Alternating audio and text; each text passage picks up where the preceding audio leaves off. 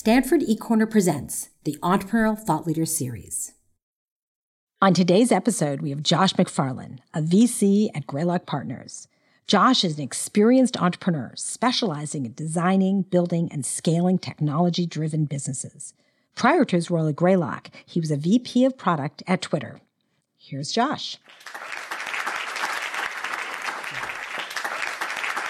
In preparing for this talk, um, I sort of uh, I realized like how special this moment is for me, and I went back through some old files and things, and uh, I dug out a couple of things that that are particularly meaningful that I'll share with you.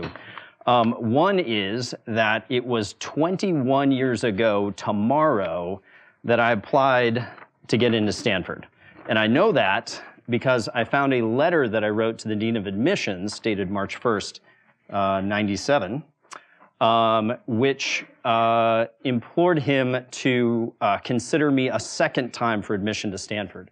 So I actually got into Stanford as a, uh, as a freshman, uh, straight out of high school, um, but couldn't afford it. So uh, I came from relatively humble upbringing. I mean, I had like incredibly smart, hardworking parents. I grew up in a small town in Wyoming. My dad was a coal miner. My mom worked at a community college. Before that, they ran a small uh, carpet store in our town. Um, and when I got into Stanford, which was really the product of a lot of good advice that I had had from, from my family and my grandparents, um, I realized too late that I couldn't actually afford it. So uh, I wrote Stanford a letter and said, hey, um, I can't afford it, but I'll be back. And I went to the University of Wyoming for two years. I uh, worked, I saved money, and then I reapplied. And so I actually came into Stanford as a junior year transfer in uh, the fall of ninety-seven. So this is actually a really special moment for me. And I remember um, when I was trying to make the, when I was making the decision when I got back into Stanford, uh, it was the summer of ninety-seven, and the deadline was coming up for deciding whether or not I was going to leave University of Wyoming, move to Stanford, and I was making my pro and con list.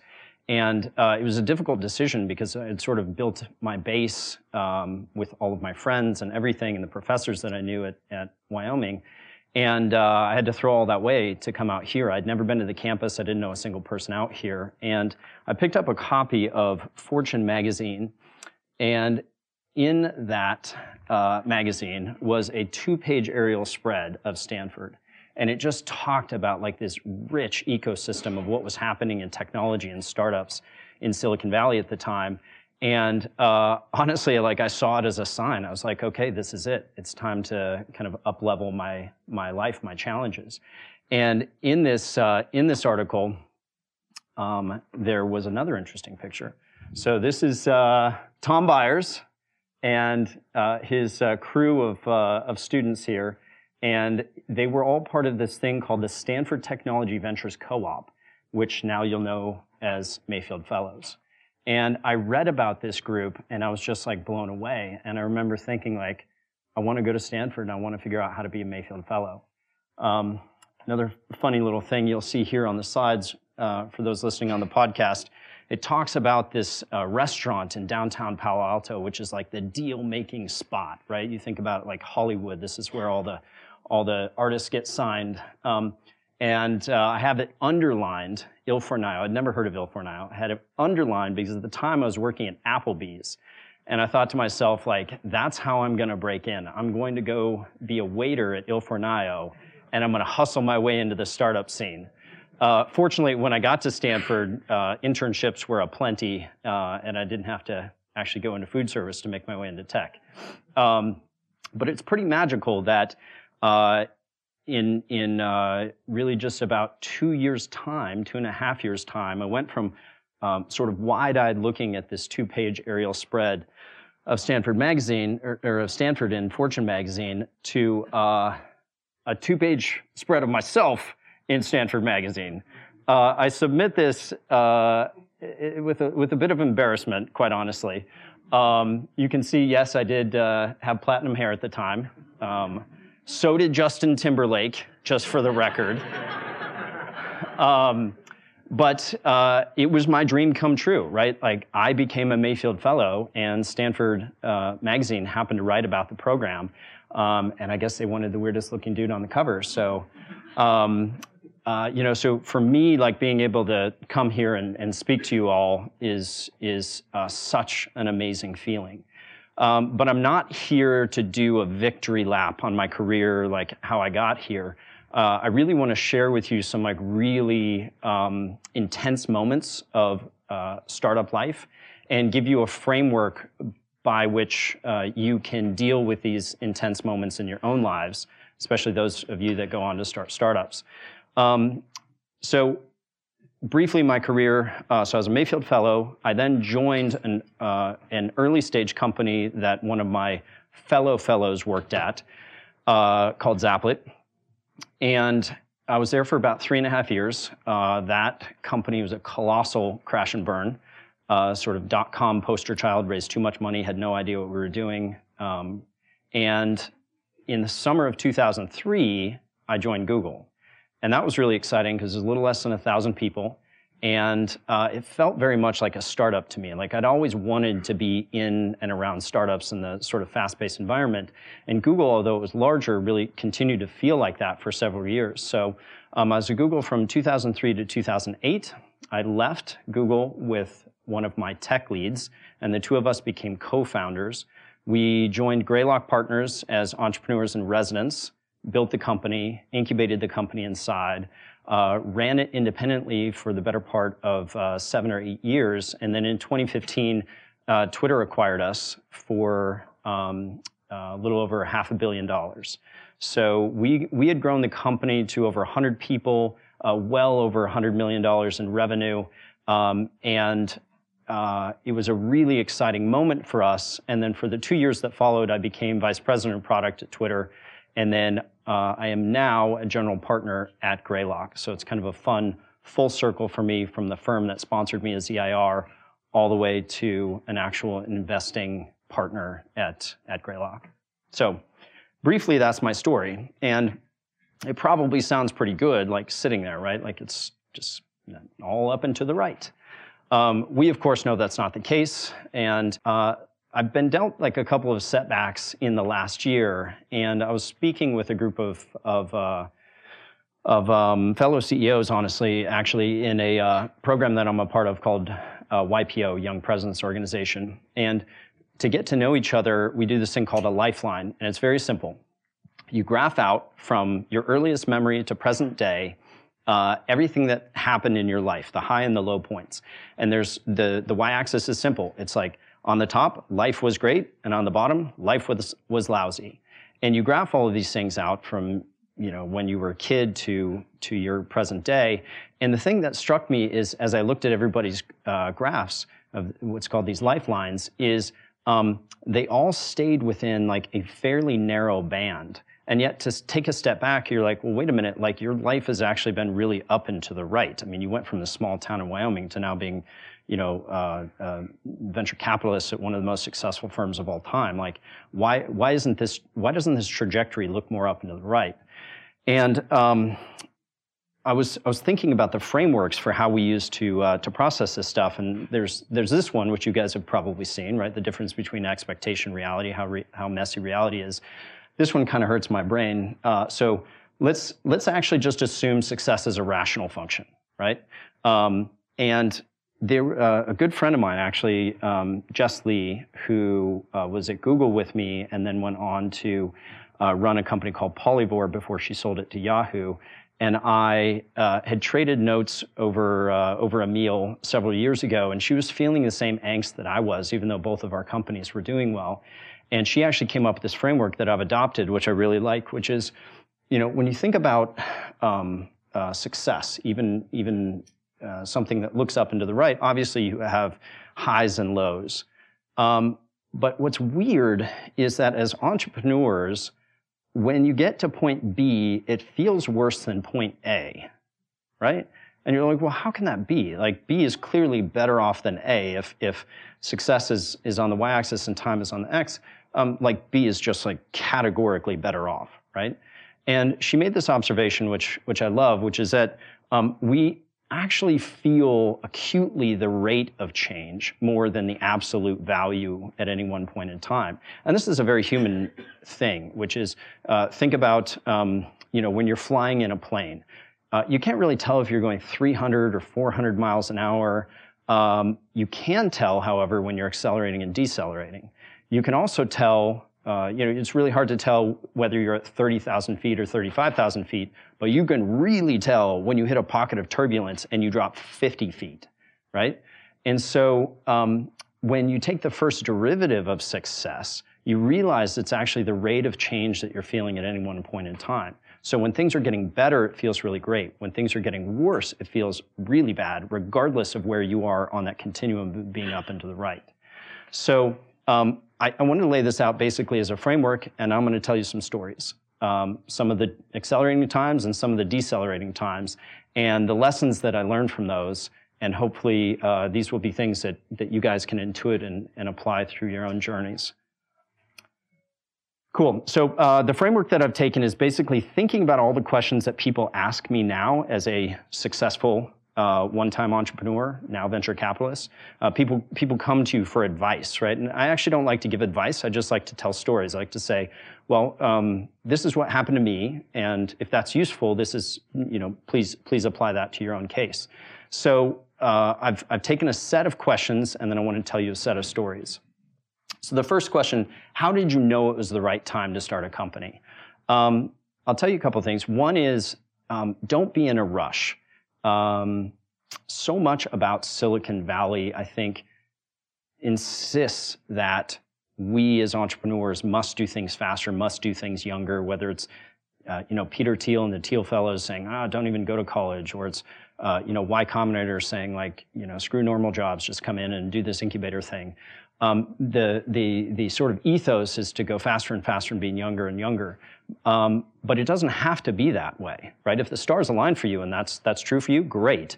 But they didn't for me. I mean, I was thirty-one years old when I started my company.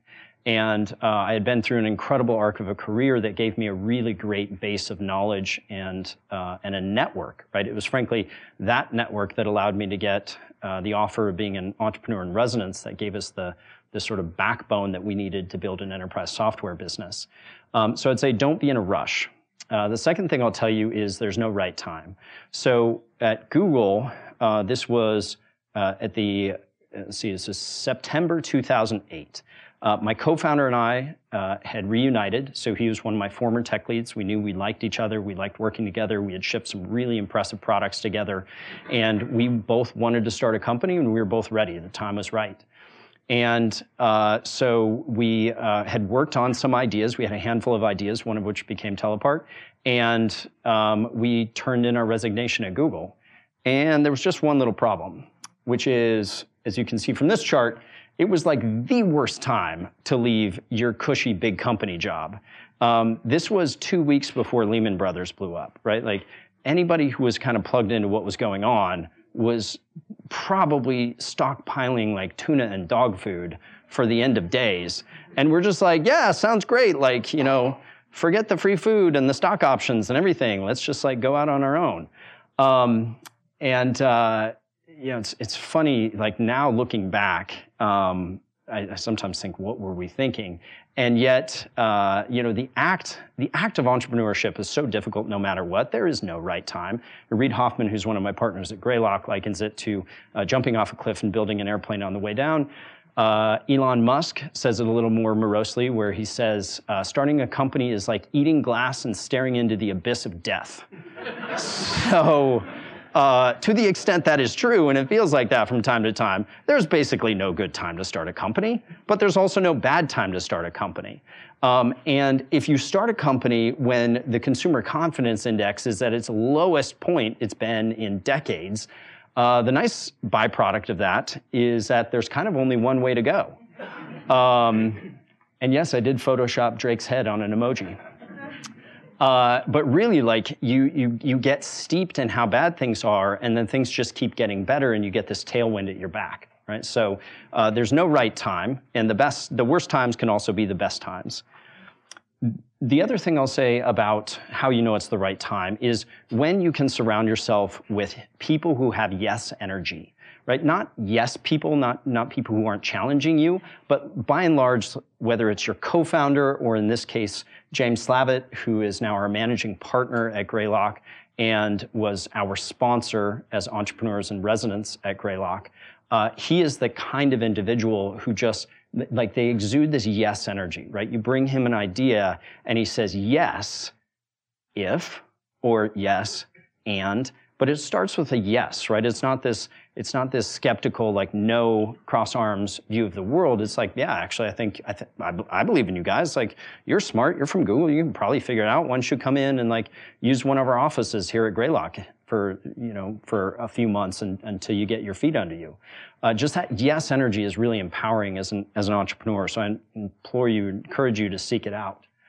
Um, and then, I'll offer you this statement that has proven very valuable for me over the past year, which is simply, everything you want is on the other side of fear. So there will be a point at which the stars are aligning. You've found your co-founder, you have the idea, maybe you've been offered uh, some seed money or an entrepreneur in residence position, something, you know, the universe is conspiring with you, and then you will be gripped by fear um, because you're about to jump off the cliff, right? In a proverbial sense. And uh, I just, I really, really believe that when at that moment, you can just, like, say this mantra, everything you want is on the other side of fear. How do we get what we want? Let's get on the other side of fear. Let's just go for it.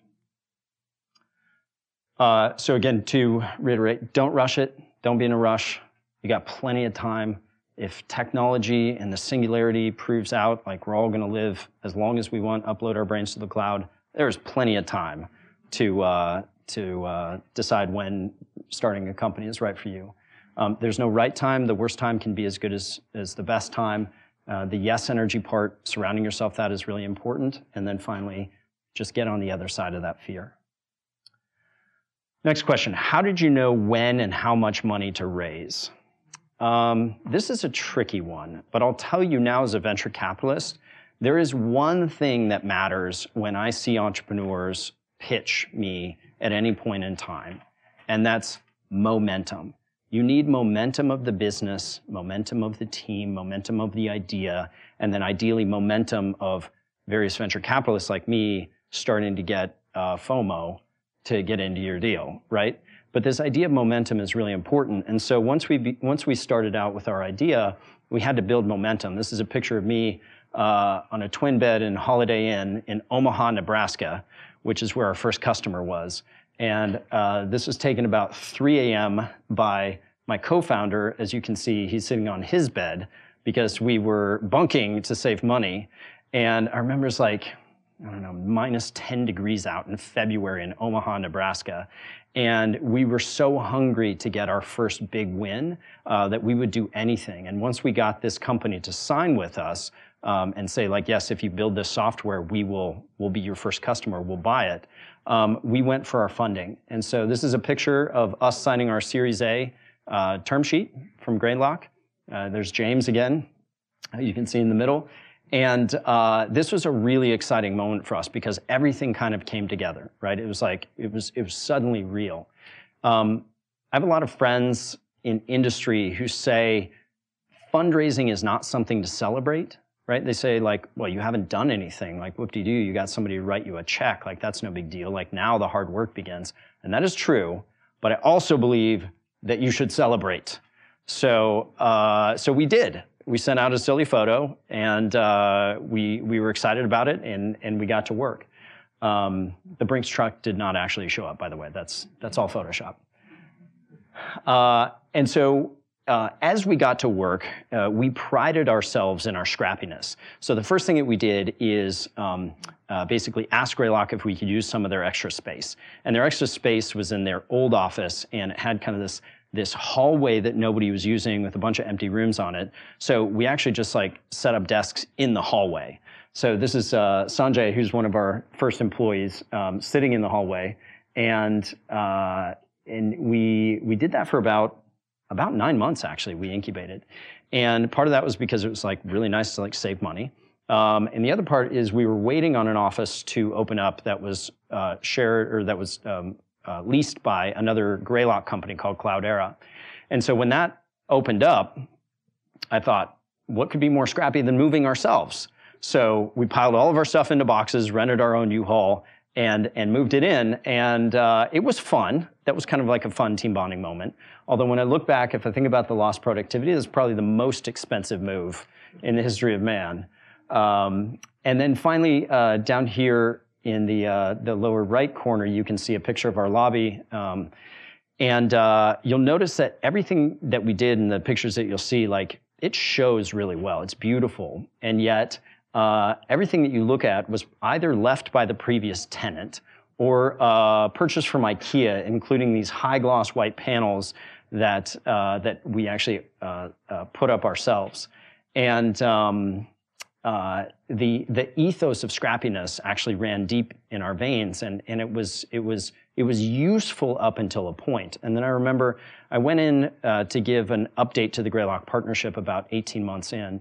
And uh, man, everything was was going really well. I think we were at a two million dollar run rate, maybe. Um, and there were only four of us, uh, and we hadn't spent very much money. We still had most of the money in the bank. And so um, I go and I give this. I just nailed the presentation, right? I'm like, look at how great things are for the low, low price of like having spent almost none of your money, and aren't we awesome? And I swear, like, you could have heard a pin drop in the Greylock Partner meeting. I'm like, well, this is weird. Um, and then uh, one of the partners, uh, Anil Bushri, who's uh, a very, very successful venture capitalist and C E O. He's C E O of Workday now and has started multiple companies uh, while being a venture capitalist, multiple billion-dollar companies while being a venture capitalist. Uh, he raises his hand. He's a super nice guy. And uh, I'll paraphrase, but he was kind of he kind of said something like, "What the hell are you doing?" And I'm like, Uh, what do you mean? Like, this is awesome, isn't it? Isn't this great? And he's like, yeah, it's awesome. Like, clearly you have something here. Like, you have customers paying you millions of dollars for software, and there's only four of you, and you have no salespeople? Like, what are you thinking? Like, go, go, go. And the conversation that came out of that is, you guys should raise more money. I'm like, well, that's weird. Like, we still have all the money. And uh, there were two reasons that we Uh, actually did raise more money at that point in time. Um, one is because it was unclear whether or not we were going to go into a double-dip recession, because this is right when Greece was was looking like it was going to blow up. And the second was because we could. Like, in a very short uh, process, we could go out and add another rock star board member to our board and put a bunch more money in the bank, and then we could use that to power the business, right? So we could almost like get the capital Um, worries behind us so that we could just really lean into the into the challenge. So we did, and I took another picture. Um, uh, this is uh, uh, uh, the gentleman uh, second to the right is Ajay Agarwal, and he was uh, our second board member. He's from Bain Capital Ventures, and uh, he led our Series B. It was a thirteen million dollar Series B, and that is a metal briefcase full of cash. Not all thirteen million dollars, uh, but you know, I think about um, two things in in the context of of uh, these fun moments in the startup's life. One is, I implore you, I, I give you permission to be a tourist. Like, you feel kind of silly taking all these photos of these of these like otherwise mundane moments in your startup's life, and then you realize like how important those are to the culture that you build and the stories that you get to tell. And the other thing I'll say is, you only get one go at this, so you might as well like do some fun, crazy stuff, like get a metal briefcase and put a bunch of cash in it. Uh, so uh, what did we do with all of this money? Well, we figured out how to deploy it in really high leverage ways for things that really mattered to our business, including giving out cash. So uh, we uh, hiring was really, really important for us, obviously, as it is for any startup. And it's also really, really hard. Um, and uh, you, we built a great culture around hiring and around referrals and bringing in, you know, basically I would say sixty percent of the company was probably hired by somebody who, or referred to us by somebody who worked there. But we also incentivized it. So we would give a five thousand dollar cash bonus uh, to anybody who made the introduction, talked the candidate into applying with us, and then that person actually Uh, became a, a TellApart. And uh, the twist was, we gave it out in cash. And every time was a little bit different, and every time was a little more creative and cool. The first one was the proverbial briefcase full of cash. I called up Wells Fargo. I said, I need five thousand one dollar bills. They said, that's going to take a little while. We have to order it from, a, from the Fed. Uh, I was like, okay. Um, and then I was like, um, and then do I just show up? And do you have a bag? And they're like, nope, it's B Y O B. So I showed up with a duffel bag and went to the teller window, and she went to the back and got a big brick of cash and stuffed it in the bag, and I walked out in downtown San Francisco with five grand in a duffel bag, um, which I proceeded to put into the briefcase. If you look closely, you'll also see there's handcuffs attached to the briefcase. And then at our all hands, we surprised Stan here, who's like an incredibly sweet young engineer at the time, uh, never would ever deign to ask for a briefcase full of cash. And I pull it out from under the table and I slap it on his wrists and I say, all right, open it up. And it was, it was just like one of those like really fun moments for the company. Uh, and then, and then the upper right corner here, you'll see um, there's basically uh, five solitaire pendants. These are one carat, one carat solitaire pendants. And underneath on the display stand, there's a bunch of other uh, uh, diamonds and, and uh, accoutrement. And this was our booth at an e-commerce conference. And we came up with this idea. So uh, the name of the company, I guess I should tell you what we did. Uh, we built software that would basically take in all of this data from retailers, all their transactional data, their web data, their mobile traffic data, their app data. And then we would build machine learning or artificial intelligence models to help them tell apart their high-value customers from the rest. Uh, and so uh, when it came time to get our own booth, like here we are, this tiny little company, like nobody cares about us, nobody's even heard about us. We said, what if we had a contest with five uh, one carat solitaire pendants, four of which are cubic zirconia, one is a real diamond. Can you tell apart the real diamond from the fakes? Uh, which was fun, and it turns out everybody likes sparkly stuff. So we had this endless stream of traffic at our booth because you would walk by and there would just be like all these glittery like diamonds everywhere. Uh, and then we had a jeweler's loop, and you could go uh, stone by stone and try and pick it out. Um, if you won, you got entered into the contest to actually win the solitaire, and if you lost, you got a Starbucks gift card, and we gave you a handful of uh, cubic zirconia, which turned out to be really cheap and also very sparkly and fun.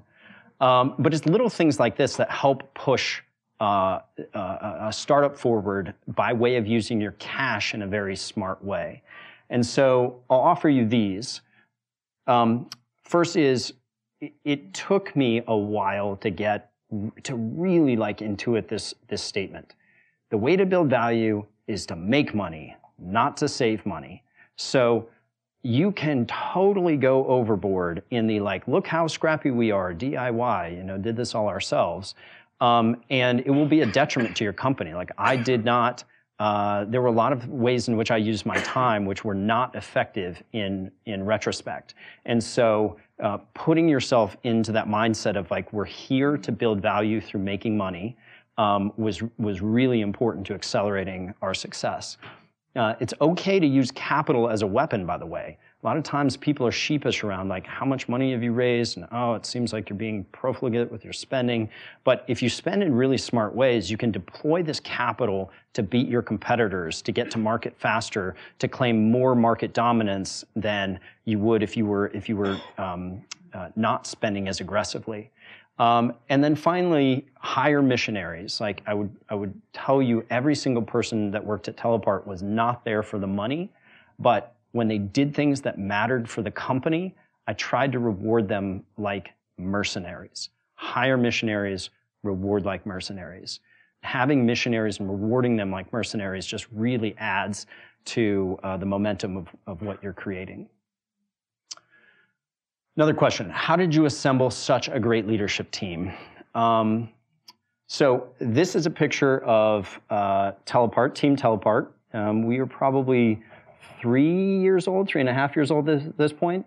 And uh, this is, uh, you're, you're looking at all this imagery. Um, actually, let me give, let me give you the, uh, this is, this is a cheesy dad joke, stay with me. Um, the phrase I always used when I presented this slide was, and we did this with customers, we're Team TellApart, and we're outstanding in our field. All right, good. Good, thank you. Thank you, thank you. Everyone who's laughing right now, thank you. Uh, so uh, the, the logo is a stylized wheat stalk, and we talked about separating the digital wheat from the chaff. Again, like these things really make sense when you're from a small town in Wyoming. Uh, but you'll notice if you were to, if you were to look closely across everybody in the company, we're missing one thing, executives. We had no executives. It was just my co-founder and I and everybody that reported to us. Again, almost like the, the scrappiness or the D I Y, um, we had really prided ourselves in how much we were able to accomplish with nobody having any title whatsoever. You know, um, at Google, I, I was at Google early, and Google was really a, a, a, a company that eschewed titles. Like, we didn't give titles to anyone. And, um, and so I, the two of us kind of brought that ethos with us. And the truth is, like, we overdid it. Like, we could have gone faster by hiring uh, more leaders earlier in the company. Problem is, it's really freaking hard. And none of us get very good at it, right? Because um, you don't get to practice hiring V Ps very often in your career. And the problem with uh, executives is that they are expected to perform at such a level, you don't really Uh, have the same kind of like compassion and caretaking for them that you do of an individual contributor. And so there's a far shorter time frame in which you decide that they work or don't work, and then you're back to square one. Um, and so we went through this a couple of times. You know, I had four different heads of revenue. I had two different heads of engineering. I had at least two different heads of marketing. And um, Uh, it was difficult. It's difficult, and I don't even feel like I got really, really good at it. I feel like I got pretty proficient at it, and by the time we sold to Twitter, we had an amazing leadership team. Um, and so looking back, I was like, well, what what was I doing wrong? Like, why did, why did I run through so many executives? And there was an op-ed written by a philosopher, a modern-day philosopher that I really like. His name is Alain de Botton. And it came out in the New York Times um, about two years ago, and it's titled, "Why You Will Marry the Wrong Person." Uh, the article is really thoughtful. The, the title is, is necessarily hyperbolic, um, but I would encourage you to read this, actually, and apply it to all different dimensions in your life. Um, as it applies to executives, what I, what I, what I took from the article is he basically makes this point. Everyone is the wrong person. Um, because given a sufficient amount of time, particularly under stress, like in a startup, um, you will clash with people, right? And they will do things that annoy you. And I'm sure I was doing tons of stuff that was annoying them. And um, it's really difficult to invest in the relationship when there's that much stress and that short of a fuse when you decide if somebody's going to work or not at the executive level. And so what I took away from this is two things from the article. He says, um, try and find the mostly not wrong person, right? So the mostly not wrong, like this person's actually like super smart and works hard and like I mostly get along with them. And then he says, learn to argue well. And that was something that I really had to practice uh, with my team, is the ability to argue well with them. Something that I got better at over time. Again, never, never would claim to be, to be per- perfect at that. Um, a couple of other thoughts here. When we hired across the board, but especially executives, I looked for a characteristic that I call confident humility, um, or a friend of mine refers to this as confidence without arrogance. This is really hard to find when you're hiring executives, by the way.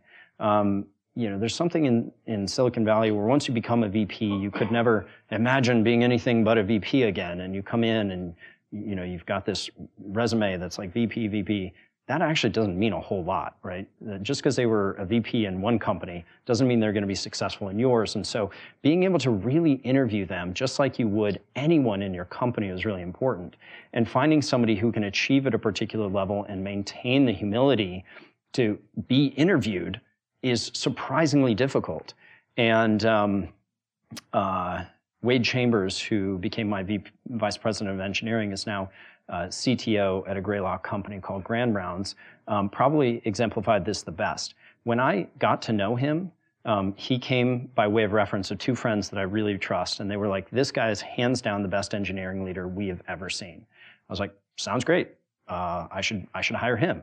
And I went to meet him, and he's like, Look, I'm running, you know, hundreds, maybe five hundred engineers across dozens of offices.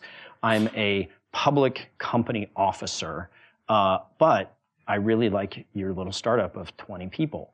And uh, so I said, great, let's get to know each other. And he was so uh, confident in his skills, but so humble in his approach to me that he would come after working a full day at his normal day job. He would drive from uh, uh, Saratoga to Burlingame, where we were, right? So that's forty-five minutes. And then he would hang out with me for a couple of hours at night when everybody else had left. And we would get on the whiteboard and we would talk about engineering processes, and he would show me exactly how he would think about testing out different designs for us. And so he had this confidence, obviously this resume that spoke volumes, but he also had this humility of saying, like, sure, I'll, I'll come up to your office, I'll get on the whiteboard, right? We'll hammer this out together. So confident humility is something that, that uh, really resonated with me.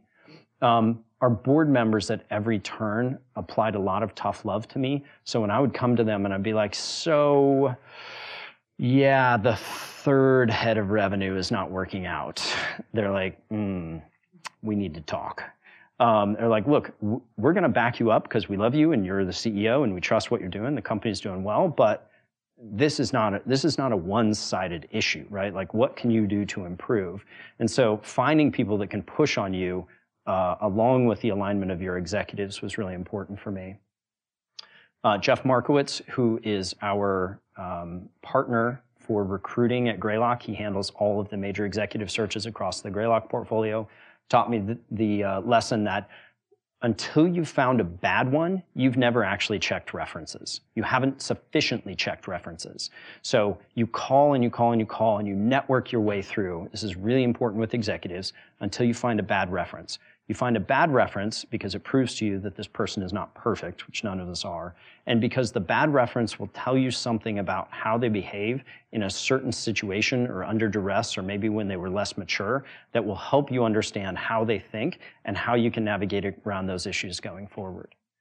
Um, and then the final thing I'll reinforce is learn to argue well. Arguing is a skill. It's really, really freaking hard, especially when you're a headstrong founder and C E O who created everything from scratch, right? So the ability to hear the other person, to understand their words may not exactly match their intention or what they're trying to get across. The skill of arguing is really important in building a successful executive team. All right, this one is kind of fun. How do you choose your battles? So here's the truth. Um, you are going to get thrown a bunch of curveballs, and some of them are really going to suck.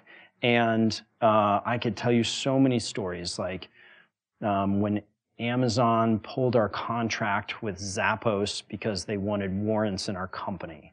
And I was like, that's not fair. Like, what the hell? Like, Zappos is our customer. Just because you bought Zappos doesn't mean that you get to, like, own part of my company. And they're just like, well, that's how it is. So do you want the deal or not?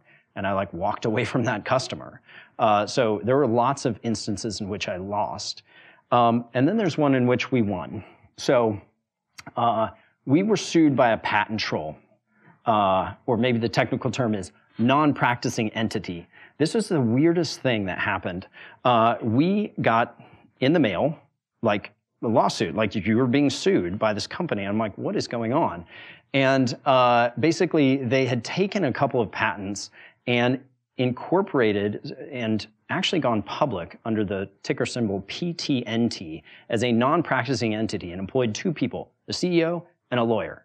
And their only job was to go out and find companies to sue. And the patent was basically like a patent on submitting forms on the web or some nonsense, right? Like something that you would largely deem like unpatentable. It's so obvious. And I don't know if they just like, you know, flipped through a phone book of startups that had recently gotten funded and just like, you know, randomly poked on us, but like they sued us and one of our early customers.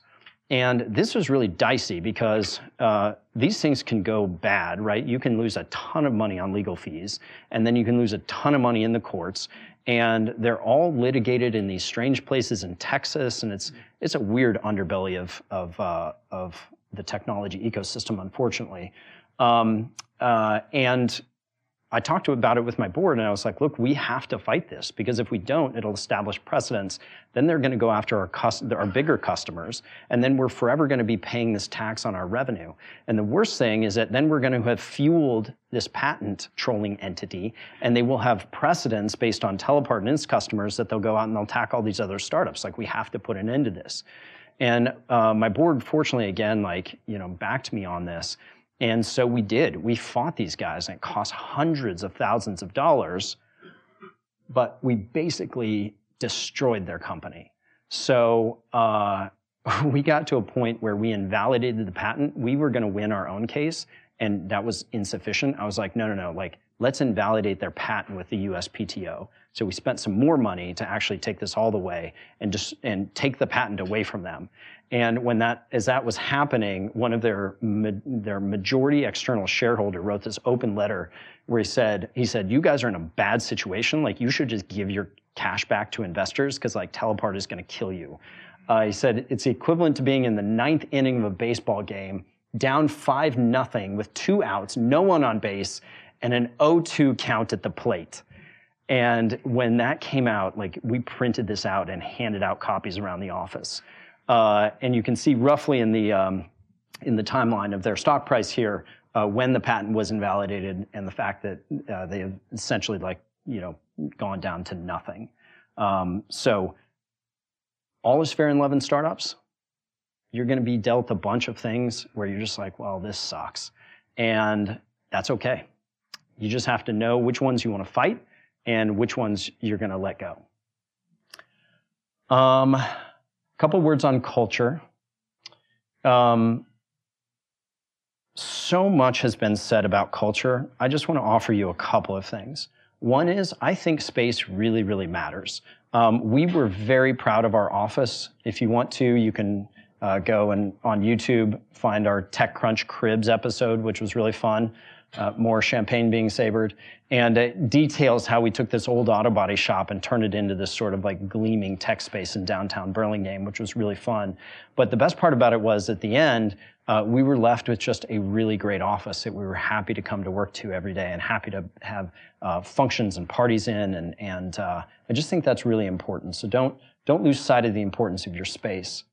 Um, the other thing I just want to offer around culture is involve your people. Culture is not offsites that are master planned. It's not, you know, uh, bringing in super nice catered lunch. It's really about involving your people. So a few stories, top left, this is Team TellApart on a Sunday night, the Sunday uh, before Cyber Monday. Cyber Monday was the biggest day for retail, therefore the biggest day for our customers, therefore a really important day for us and how our revenue was built.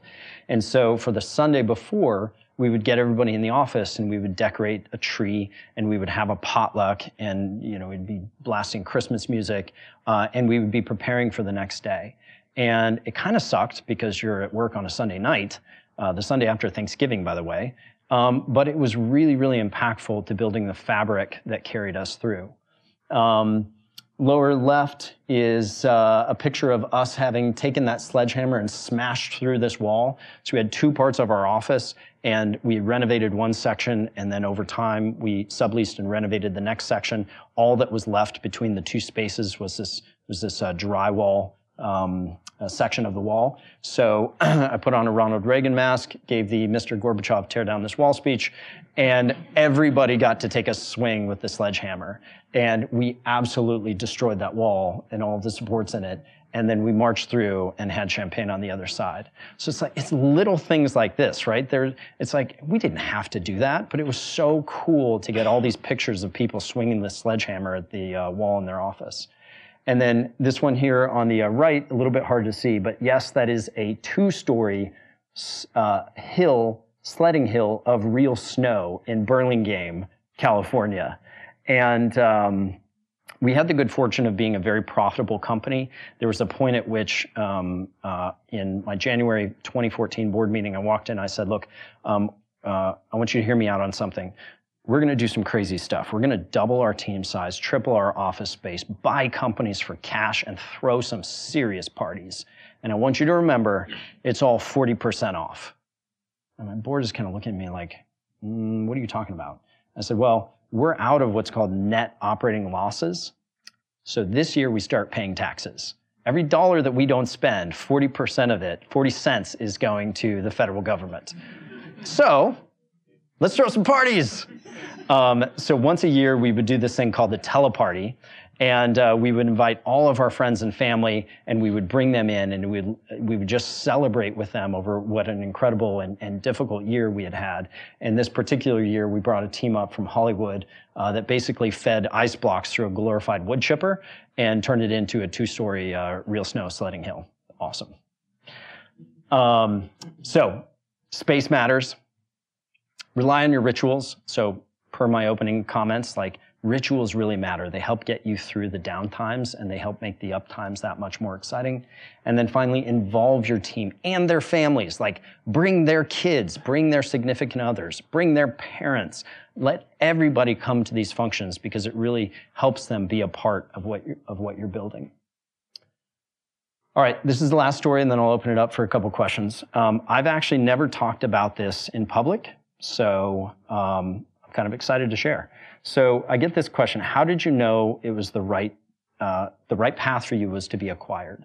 And uh, the answer is you don't. You don't get an A B test life, but you are in control of your destiny. So as you're building your company, um, at various junctures, as happened with us, you're going to get offers to be acquired, and uh, you will feel differently about those offers as they come in at the various points. And so along the way, every time I got one of these sort of soft offers, it was never a formal term sheet, but I always got the, hey, would you ever consider joining forces with us?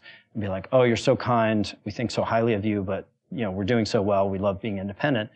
And then at some point, you just start to say, okay, what are our options going forward? And for us, our options were put our heads down and build for probably two or three more years and be a public company, or be open to hearing what people had to say when when these uh, these kind of overtures came in.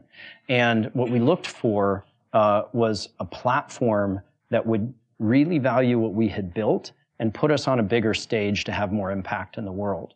And so it was January in uh, twenty fifteen that uh, this man, Anthony Noto, Uh, who was then my boss for a little while. He was C F O of Twitter at the time, and he's now C E O of SoFi. Uh, it was at this point that the conversation started happening. Um, I'll say a couple of things. Uh, Anthony's a big guy. He was a linebacker at West Point and then went to uh, Ranger School. And so when he makes an offer, you think twice. Um, We had a bunch of interests that all came in at the same time, and I hired a uh, an advisory firm or a bank called Allen and Company. Uh, you may know them for their big Sun Valley conference that they do, where Oprah and Bill Gates and all the heads of state show up. And uh, they also hold a smaller conference in Arizona, which is more technology-oriented. And so I went to this conference, and it was a really fun setting because Allen and Company is so good at what they do, and they're very, very white glove about how they help their companies navigate these kind of processes. But what they did for me is bring me into an environment where all of the other bidders, all the other people who were interested in acquiring TellApart at the same time as Twitter, could see the other conversations happening, right? And so the first morning, um, I, I went in, and I happened to sit next to the C F O of one of Twitter's competitors. I won't name names. Um, I happened to sit next to him because, like, I had gotten to know him years prior, and he had become kind of a friend. So it was, it was just like, hey, I'm going to sit next to somebody that I know. And we're in session, and as we walk out during the break, and we're going down the hallway, the two of us are walking together. Uh, Anthony Noto is standing there, and I can see him just like laser locked on me. Uh, with his his main competitor, you know, the other C F O of the other company, and he just kind of like watches us walk by. And the next night, I had come down to dinner late, and they had this uh, beautiful buffet dinner out on the lawn in Arizona, and uh, everybody else was seated with their dinner, and so I'm the last person in the buffet line, right? And dusk has has set, and it's, it's getting kind of dark out, and so I'm going through the buffet line, putting my salad on the plate, and all of a sudden, like, Anthony Noto is on the other side of the buffet line. I'm like, where did he even come from? And he's like looking down at his plate, putting his salad on there, and he's he's basically talking to me, but he doesn't want to signal to anybody else that he's talking to me, right? And so he's he's putting his salad on his plate, and he's talking to me, but not making eye contact and saying, uh, tomorrow you're going to go on a hike with Dick Costolo, who's the C E O of Twitter at the time. And at the end of that hike, you're going to get a term sheet from us. Like, we're very serious about this, and we we really want to make this happen, right? And so I'm looking down at my plate, talking, uh, and I'm like, uh, I'm I'm so excited. You guys have been great through this whole process. Like, you know, I'm really excited for the hike. And he's like, okay, great. So tomorrow, three p m I was like, great. And he looks up and he says, one more thing. If I see you talking to that other C F O, I'm gonna break your legs. And then he like disappears into the bushes, just leaves leaves his tray and his like salad on the plate and just like disappears into the bushes. It was the most amazing thing.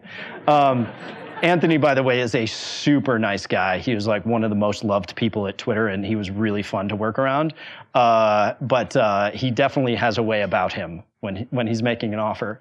So the next day, Dick and I went on a hike, uh, grabbed a photo, obviously, be a tourist.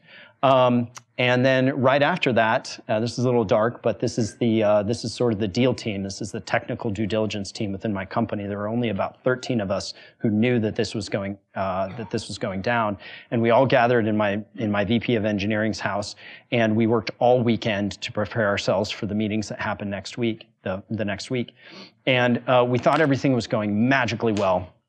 And we uh, we basically uh, were high-fiving after the meetings because everything was great. And then I got a call. That call came from Kevin Wheel, who spoke here a few weeks ago, uh, upper left-hand corner, um, who is S V P of product. And he was like, uh, we need to talk. And so uh, we jumped into a conference room at the Rosewood. I drove down from the city. He drove over from Portola Valley. And uh, this is a picture of us here.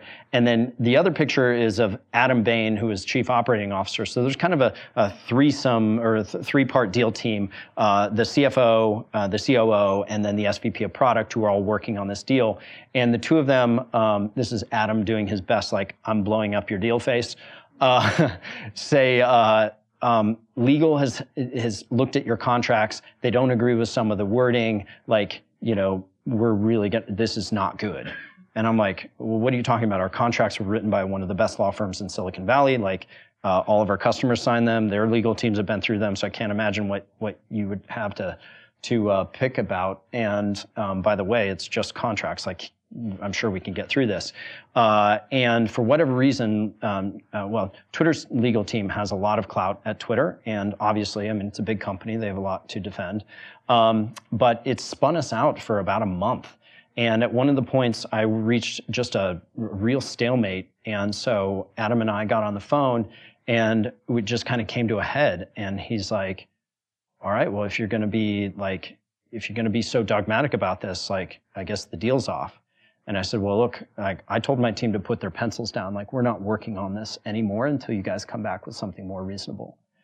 And he's like, okay. And we just hung up the phone. And like, my heart just sank because, like, you know, we had worked so hard to get the deal all the way through. And now I involved my team, and everybody was getting spun up on what the future could look like with our two companies combined. Um, and we really, I mean, it was dead. It was dead, dead, dead. And then a couple days later, the phone rang, and they said, okay, we think we found a clever way around this. Let's work it out. So um, as luck would have it, everything came together. There's a nice little picture of our two logos um, mashed up, which I think I made myself in Photoshop while being interminably bored on the phone with lawyers one night.